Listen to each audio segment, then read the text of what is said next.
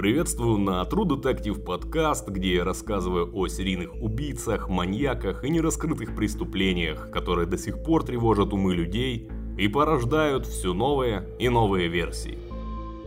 В сегодняшнем эпизоде речь пойдет о жестоком нападении на Кей Робинсон. Ее история – яркий пример того, что мозг легко обманывается, способен нарисовать любую иллюзию и заставить в нее поверить. Особенно если речь идет о травмирующем опыте, когда человек был на волосок от смерти. Иногда в такой ситуации мозг заставляет все забыть, а иногда поверить в то, чего на самом деле никогда не было. Предсказать, как он поведет себя в ситуации, когда неизвестный врывается в дом и наносит тебе несколько десятков ножевых ранений, невозможно. В этом выпуске мы расскажем очередную шокирующую историю, которая по своим сюжетным поворотам больше похожа на книжный роман, чем на реальные события. Однако это действительно произошло на самом деле. Как говорят в таких случаях, жизнь самый лучший и в то же время самый жесткий сценарист. Но прежде чем мы погрузимся в историю, напомню, подпишитесь на наш подкаст на любой удобной для вас платформе, чтобы не пропускать новые эпизоды. Кроме того, в течение недели мы публикуем дополнительные материалы по делу в нашем телеграм-канале, на который также стоит подписаться. Все ссылки в описании. Ну а мы тем временем начинаем.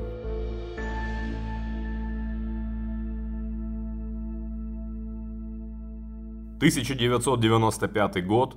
Городок Лорел, штат Делавер, США». Кей Робинсон жила обычной заурядной жизнью и мало чем отличалась от сотен тысяч других женщин в Америке. Ей было 32 года, она была достаточно привлекательной, работала агентом по недвижимости и воспитывала сына, Ника. С его отцом Кей рассталась, когда мальчику было всего 4 года. Он не принимал особенного участия в жизни ребенка. Вскоре Кей встретила Эндрю Симмонса. Они быстро стали жить вместе – Ник не особо воспринимал отчима, и хотя никаких скандалов не возникало, между ними чувствовалось напряжение. Кей и Эндрю много работали, однако дела у них шли не очень хорошо.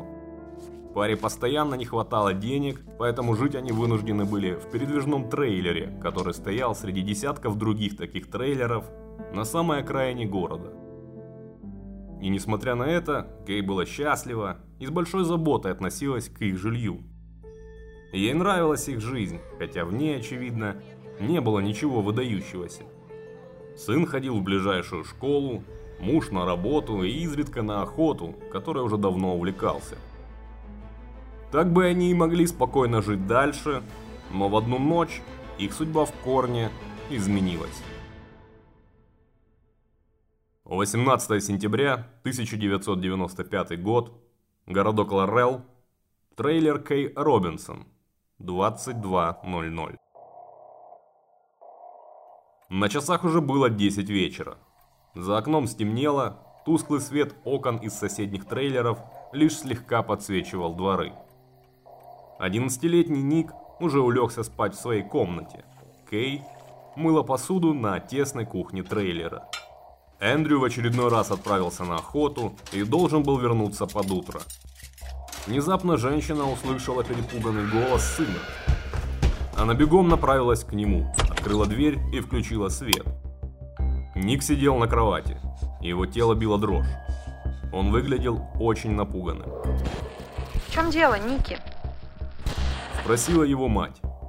Мальчик рассказал, что к нему в окно заглядывала темная фигура. Она его и разбудила, и напугала. Кей отодвинула штору, закрывавшую маленькое окно. Приставила к нему ладони в форме бинокля и посмотрела на двор. Там никого не было. Скорее всего, это был ветер и тени от деревьев.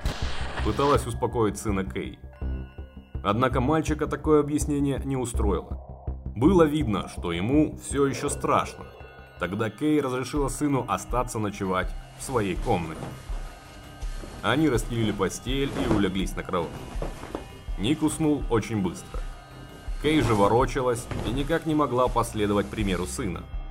Наконец, она уже почти провалилась в сон, Но из полудремы ее выдернул громкий стук в дверь. Женщина решила игнорировать незваных гостей и продолжила лежать в кровати. Но стук не прекращался, а наоборот, становился все настойчивее. Кей встала с кровати и накинула на себя халат. Она вышла из спальни и прикрыла за собой дверь. Кей решила, что это стучится Эндрю, который вернулся с охоты и не мог найти свои ключи. Она зажгла свет, повернула ручку замка и приоткрыла дверь. Но за ней оказался не Эндрю, а высокий незнакомец с неприятными чертами лица. Женщина поинтересовалась, кто он такой. Простите, мэм, я проезжал мимо, и моя машина заглохла. Не могли бы вы меня впустить и дать телефон? Я позвоню своему другу, чтобы он приехал и забрал меня. Произнес незнакомый мужчина. Кей отказалась его впускать в свой дом. Она сказала, что сама позвонит его знакомому, если нужно. Мужчина в дверях стушевался, но все же назвал номер и сказал, что его зовут Джек Уилсон. Кей закрыла дверь и пошла на кухню за телефоном.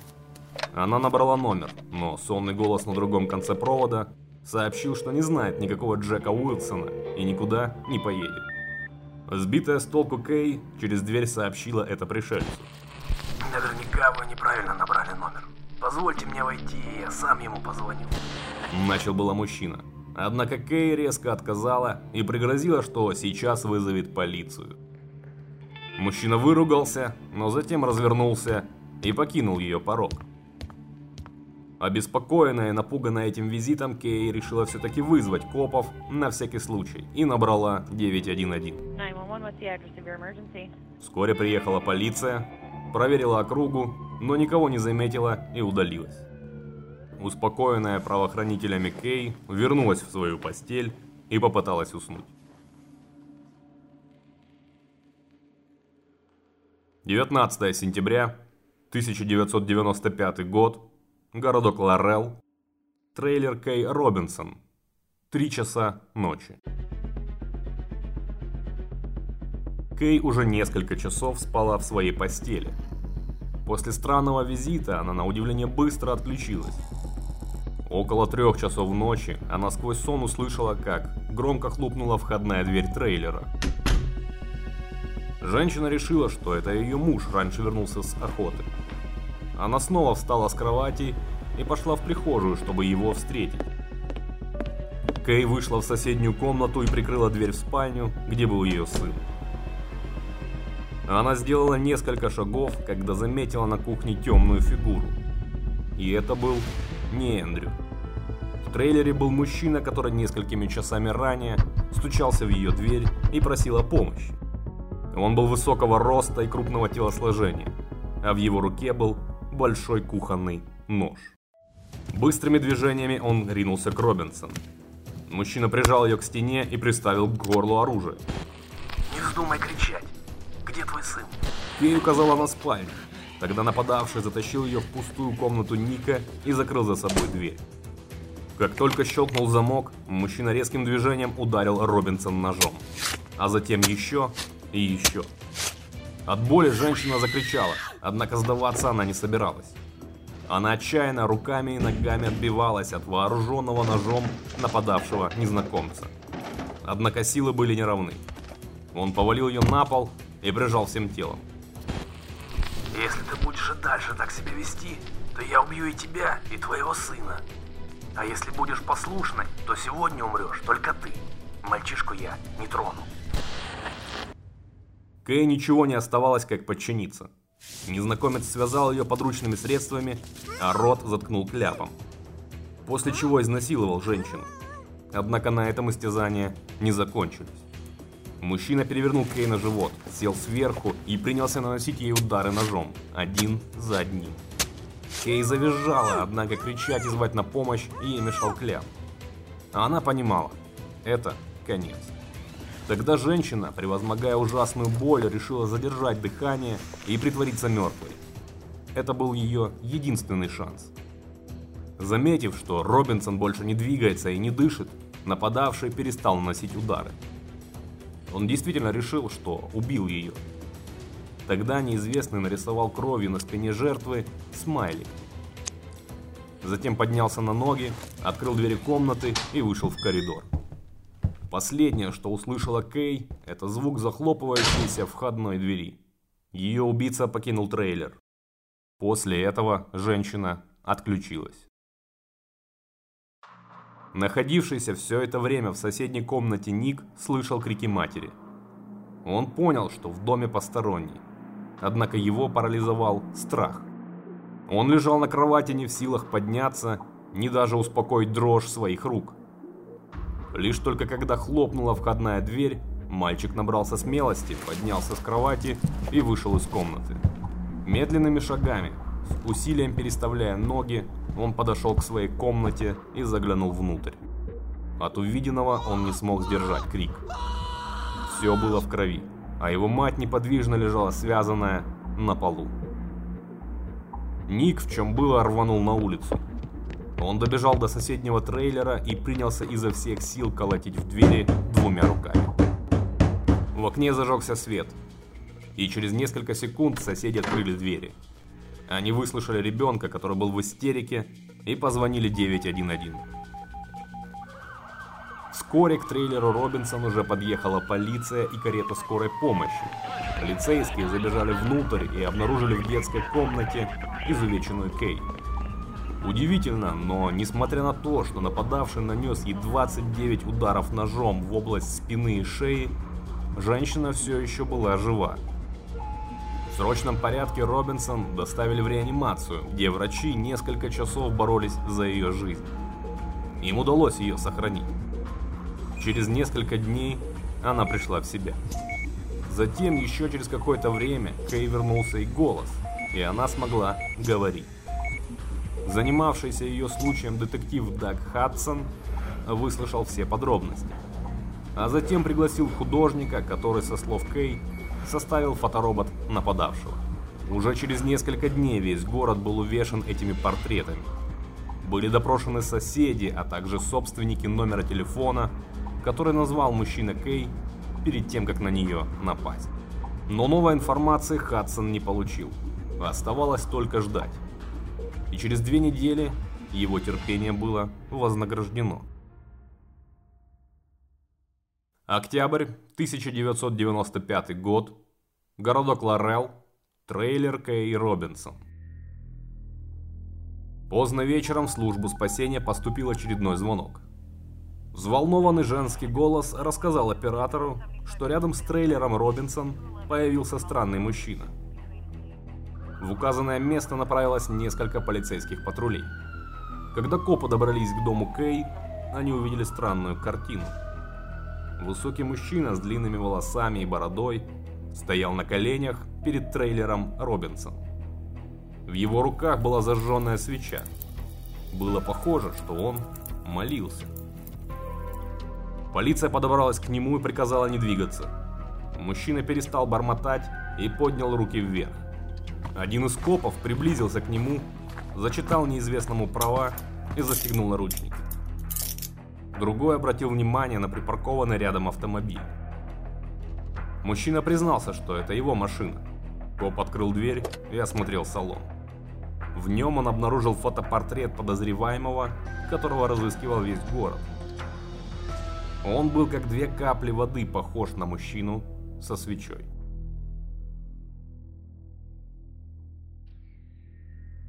Детектива Дага Хадсона разбудил телефонный звонок.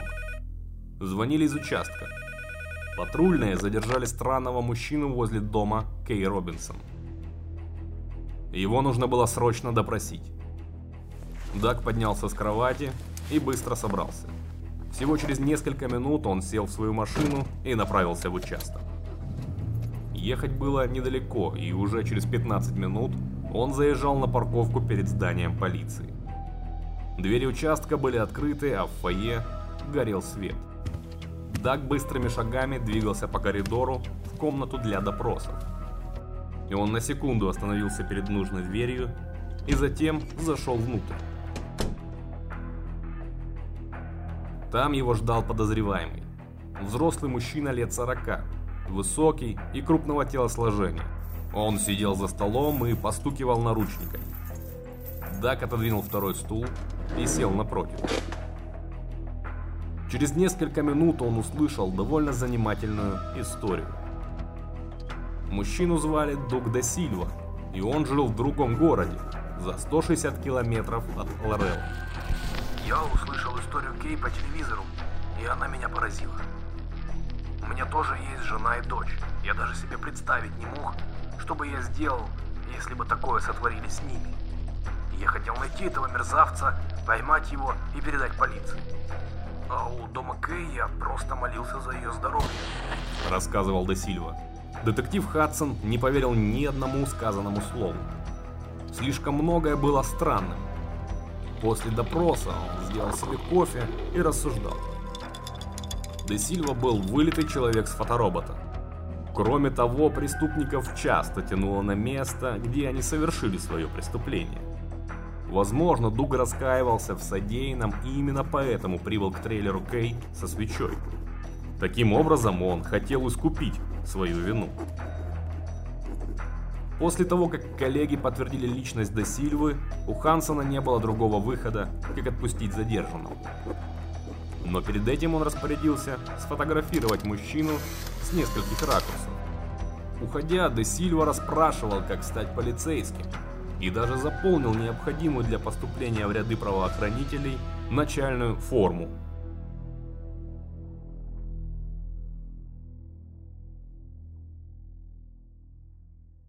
На следующий день с самого утра Хадсон снова был в участке. Он готовил очередную кружку кофе, когда ожил факс.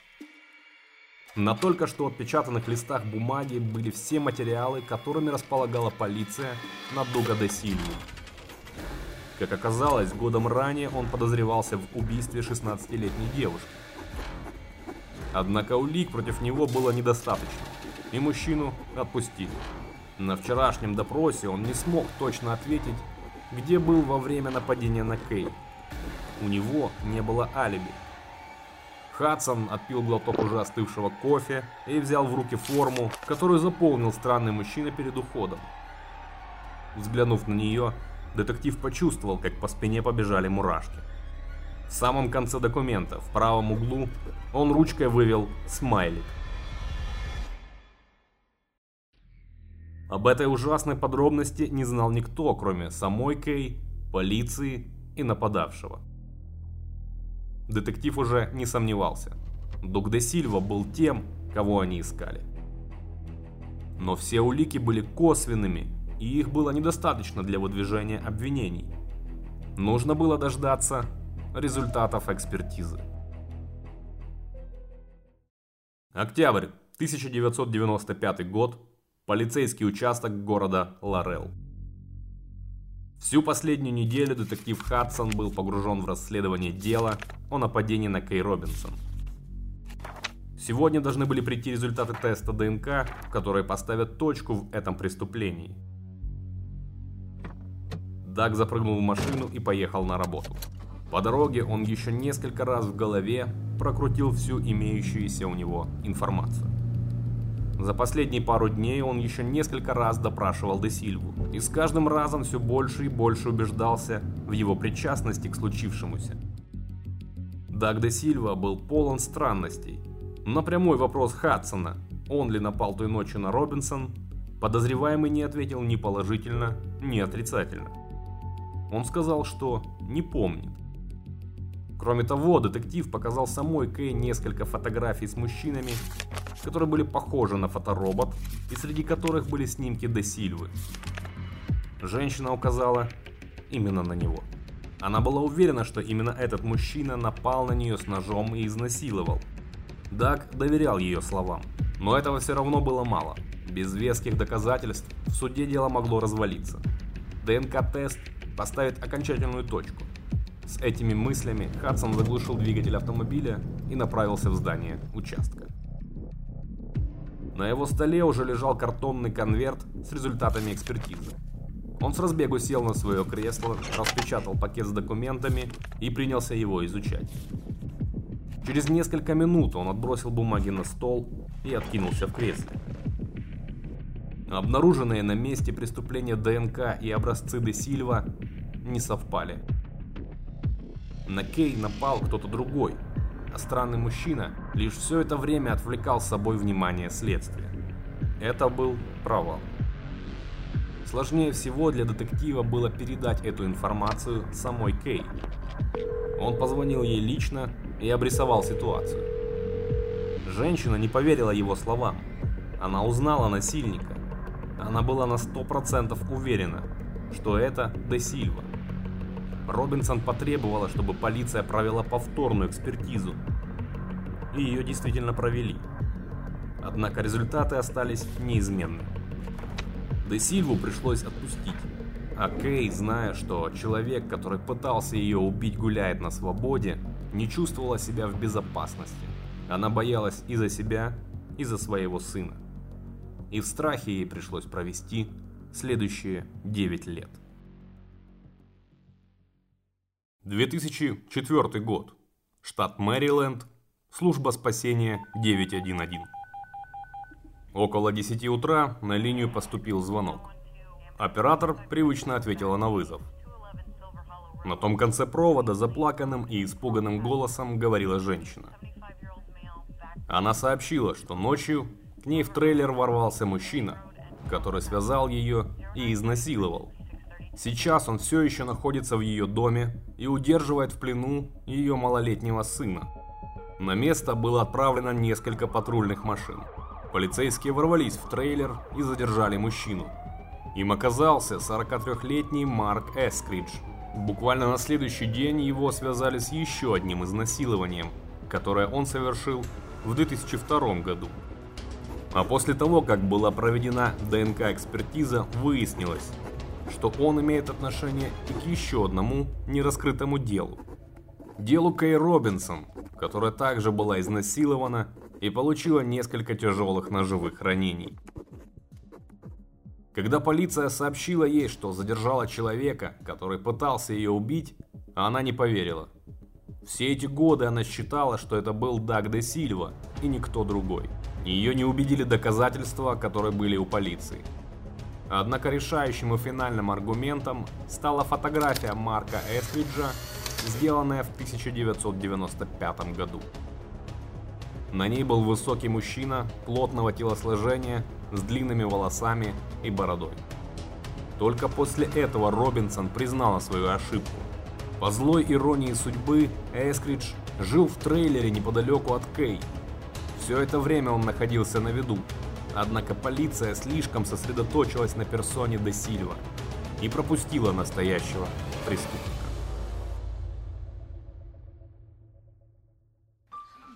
Все же справедливость восторжествовала. На суде он признался во всех преступлениях и получил пожизненный срок, который отбывает и по сей день. Справедливое наказание, хотя и очень запоздалое.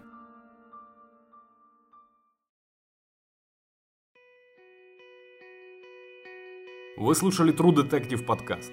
Каждую неделю мы публикуем новые эпизоды на YouTube, а также подкаст-платформах Apple Podcasts, Google подкасты, Яндекс Музыка и другие. Если вам понравился этот выпуск, обязательно подпишитесь на нас на одной или всех из вышеперечисленных платформ. Также мы будем признательны, если вы поделитесь этим эпизодом со своими друзьями или расскажете о нашем проекте в своих социальных сетях. При желании вы также можете поддержать наш подкаст на Патреоне. Ссылка в описании. Спасибо за ваше время. Берегите себя и помните, нет на свете страшнее и опаснее зверя, чем человек.